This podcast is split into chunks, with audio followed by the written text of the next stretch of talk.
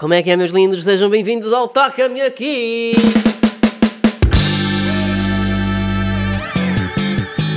Vai lá, é só uma guitarrinha. Não, não, vai lá. É só, é só uma. Nunca toquei nada. Pois é, mais um episódio aqui do nosso grande, belo, lindo, incrível Toca-me Aqui. Ya, o que é que vamos falar hoje? Hoje vamos falar sobre nada mais nada menos do que palavrões, asneiras, portanto, aquilo que nós dizemos quando batemos com o mindinho numa mesa de cabeceira que não deveria estar lá, aquela palavra que dizemos quando nos queimamos no fogão, aquela sílaba que nós mandamos, aquela interjeição, aquela Percebe? Já estou a perceber o que é que é. Portanto, estamos a falar de merda, caralho, foda-se, puta, sei lá, tantas outras que podem não ser consideradas asneiras, mas que acabam por ser insultos, não é? Como vaca. Vaca é um animal, não é? Mas tu dizes, ó, oh, sua grande vaca. É, opa, epa. Estamos aqui já a puxar para o insulto. Há uma série da Netflix que se chama A História dos Palavrões, History of Swear Words, em que basicamente eles em cada episódio falam sobre uma asneira e como é que ela surgiu e não sei o quê. Pá, e eu queria falar também um bocadinho disso, mas sobretudo eu gostava de falar das entoações que nós podemos dar a cada asneira. Porque uma palavra, e, e não é só asneira, uma interjeição, uma coisa, cada palavra pode ser tipo de 30 maneiras diferentes. Estão a ver aquela cena que os chineses têm, que é basicamente, se vocês disserem tipo show, mas disserem show, ou se disserem show, é, tem, tem significados diferentes, percebem? Se eu disser não, ou disser não, ou disser não, tem a mesma, a mesma conotação gramatical ou whatever significado, percebem? Enquanto que no chinês cada pitch tem ainda aqui um significado diferente. Portanto, se nós formos ver as palavras, foda-se, em português de Portugal, não se usa da mesma maneira que no Brasil. Uma vez vi um excerto de um comediante brasileiro em que ele estava a falar exatamente disto, que é, os portugueses usam foda-se para tudo. É tipo, foda-se, tipo, ganda merda. Foda-se! Puta que pariu, anda com esta merda. Ou então um gajo diz, mano, é que tu não tens noção. E tu dizes, ei, foda-se, género, com caralho, sim senhor, foda-se. Os brasileiros não, os brasileiros é o foda-se, é literalmente foda-se. É tipo, eu quero que isto se foda, percebem? Tanta sirene. Portanto, o foda-se brasileiro é muito mais literal que o português. Que os brasileiros dizem mesmo, olha, foda-se. É tipo, foda-se você. Enquanto que em português, que tu dizes a alguém, foda-se, tu não estás a mandá-lo foder. Tu estás simplesmente a dizer, foda-se, olha, grande cena. Ou tipo, foda-se, isso é do caralho. Como é que isso aconteceu em Portugal? Não sei. Porquê? Porque não há grande história. Tipo, é uma evolução semântica que não há grande registro sobre isso. É como merda. O que é que é merda? Merda é cocó, é excremento. Merda é algo feio, é podre, é mau, é cheira mal. É merda. Ganda merda. É tipo, ganda cagalhão, ganda cocó, ganda estrume. É merda. O que é que é estrume? Estrume é merda. Merda é estrume. O que é merda? Merda é estrume. E estrume é merda. Agora, de todas as asneiras em português, qual é que é a mais eficaz? Depende da pessoa. Por exemplo, eu sinto que caralho, por ter a vogal A aberta, no segundo A, é muito potente. É uma forte candidata a quando um gajo bate numa merda, um gajo diz caralho! No entanto, a primeira asneira que eu digo é sempre foda-se! Seguido de foda-se caralho! Portanto, temos sempre duas asneiras seguidas que acabam por enfatizar o tipo de reação. E, e isto está comprovado cientificamente que dizer as neiras após batermos, aleijarmos ou whatever, ajuda ainda que a doer menos, porque já estamos a libertar um tipo de energia que é negativa. Para além disso, um foda-se caralho! E depois, se tiver a doer muito, filha da puta! Vocês vão ver que se disserem isto depois de baterem com o mindinho numa mesa de cabeceira, entalarem-se numa porta, levar com uma porta de um carro na cabeça, um caixote lixo cai-vos em cima do. Não sei. Mas se vocês disserem foda-se caralho, filha da puta! E se tiverem estas pausas ainda por cima, dão mais força ao filho da puta!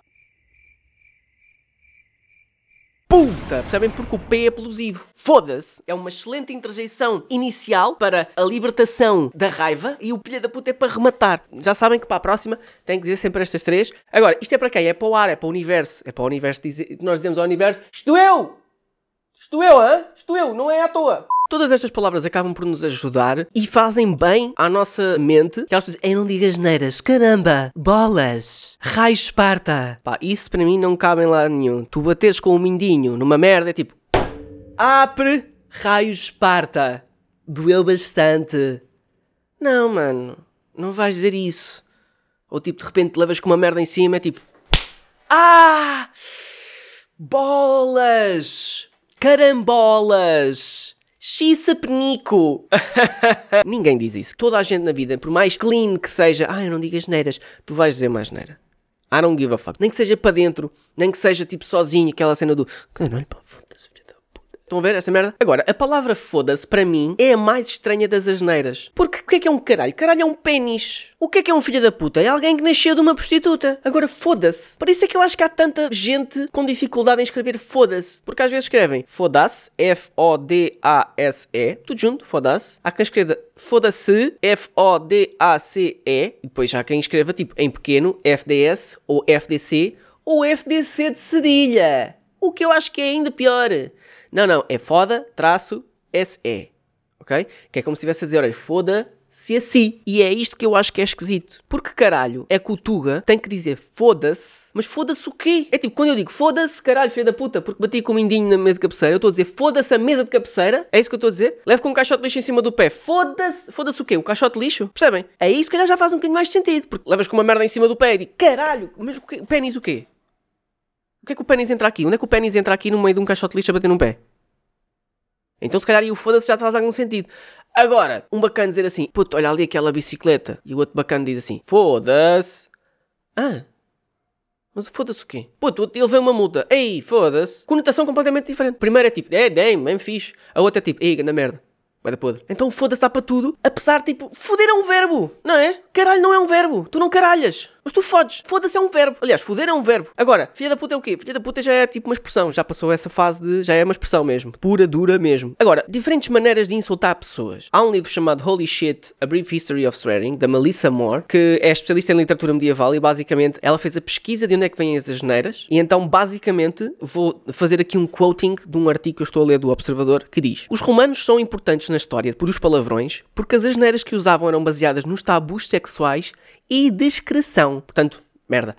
Como acontece na maioria das palavras das línguas modernas. Eram baseadas no corpo humano e em ações, mas como tinham um esquema sexual muito diferente, alguns dos seus palavrões eram usados de maneira diferente. Por exemplo, a pior maneira de insultar um homem era sugerir que este era sexualmente passivo, porque um homem tinha de ser o parceiro ativo. É por isso que palavrões como cunilingus, praticar sexo oral a uma mulher eram especialmente maus porque queriam dizer que um homem era passivo em relação à mulher, uma posição muito vergonhosa em Roma. Portanto, em Roma antiga, os homens quando queriam insultar não diziam "Oh, seu filho de uma grande puta!" Diziam "Seu cunilingus!" Se me chamassem isso hoje em dia, eu dizia "Olha, gosto, gosto, pratico, sou fã, onde é que há mais disto?" Agora em Roma tipo "Seu cunilingus!" Epá, não. A maior parte das asneiras hoje em dia ainda tem esse tipo de conotação sexual e discreção. Merda. Tem sempre, eu gosto sempre de dizer excreção barra merda. Porquê? Porque excreção é merda, não é merda, excreção. Estamos aqui. Excreção é merda. E merda é excreção.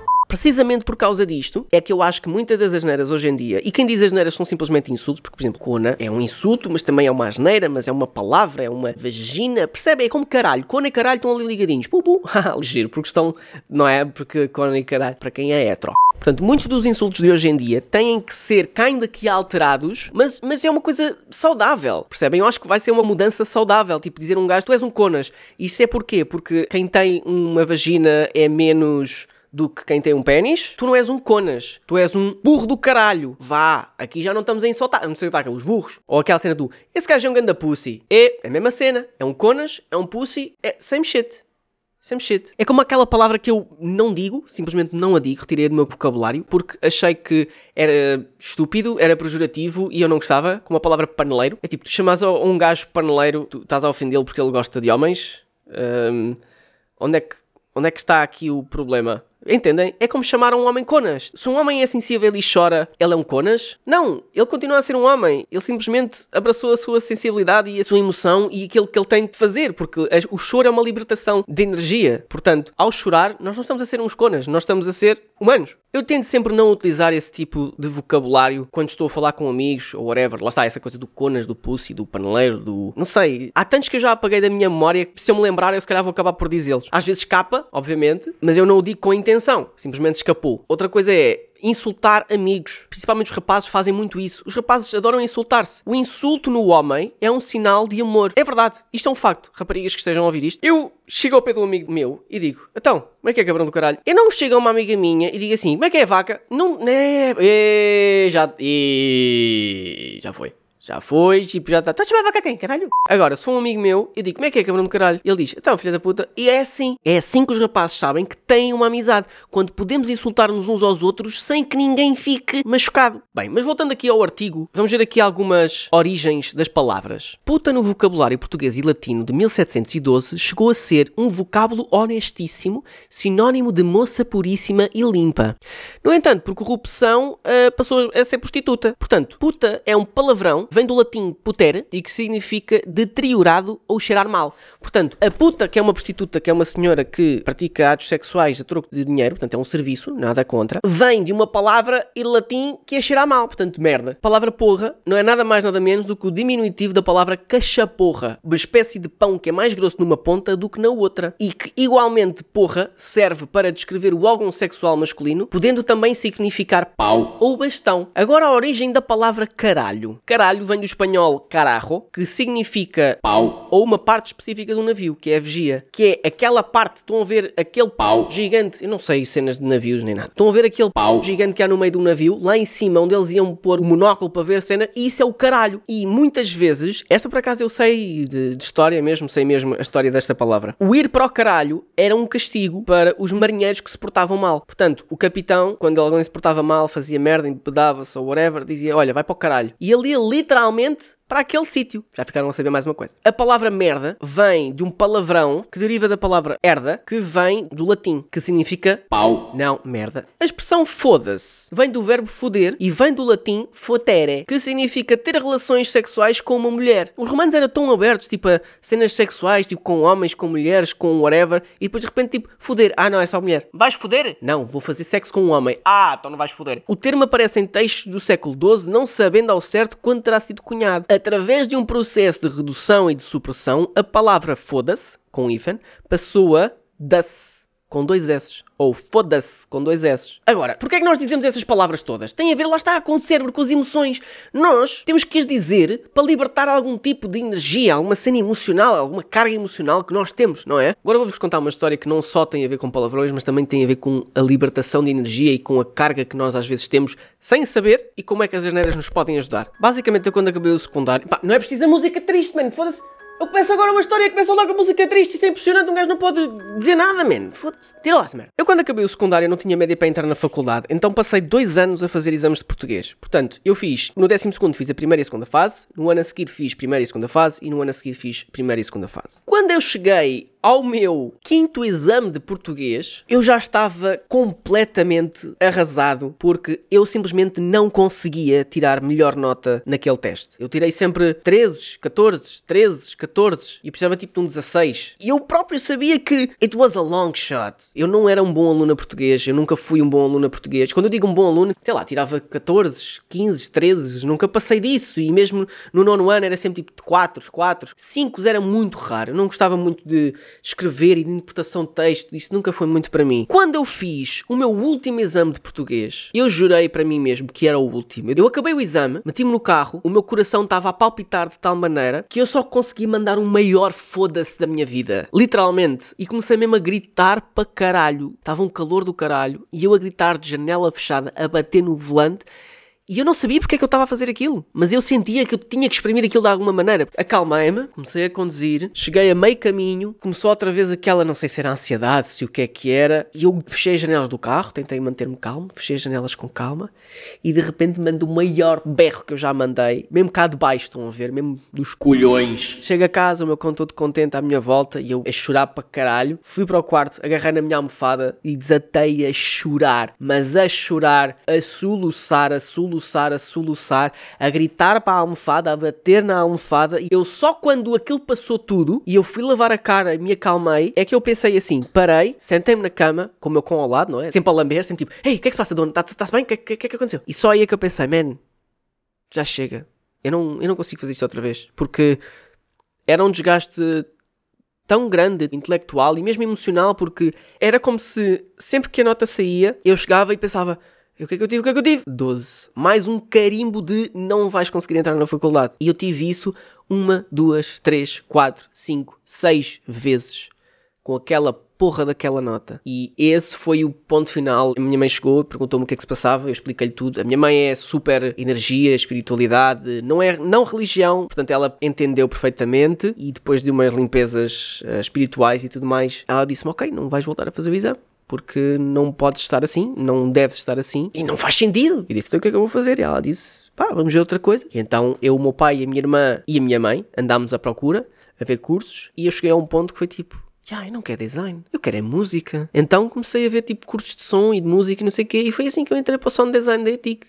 E digo-vos que foi a melhor escolha que eu fiz. Eu acho que se tivesse ido para um curso de design hoje em dia, eu estava completamente infeliz, honestamente. O que é que isto tem a ver com os palavrões? Qual foi a alavanca desta cena emocional toda? Foram os palavrões! Foram os fucking palavrões. Porque eu provavelmente ficava só com aquilo ali preso, podia chorar, podia coisa, não sei o quê, mas a primeira cena quando eu entrei no carro foi Foda-se! O palavrão é o melhor mecanismo para largar as emoções. Portanto, um dia, se vocês não são pessoas que dizem muitas asneiras, eu tenho tipo largar um ganda foda-se. Mas pá, claro que se convém estarem se calhar sozinhos em casa, não é? Não vão mandar isso com a vossa mãe, sei lá, na sala. Oh, oh, Jeremias, o que é que foi isso? Porquê é que o avião foi assim da tua boca assim dessa maneira? Tu queres apanhar? Eu sou médico das asneiras, portanto, eu prescrevo a todos vós um belo de um foda-se em momentos críticos. Sozinhos no carro, de janela fechada.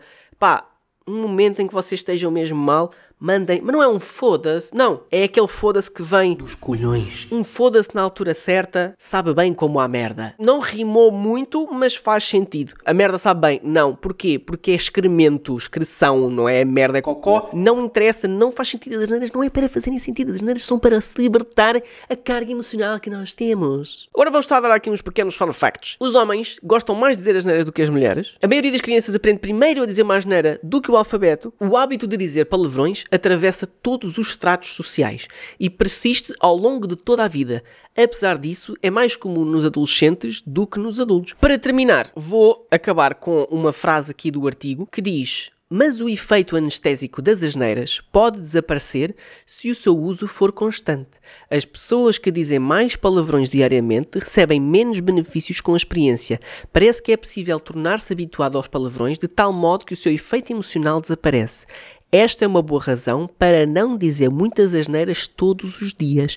Guarde-as para quando precisar delas.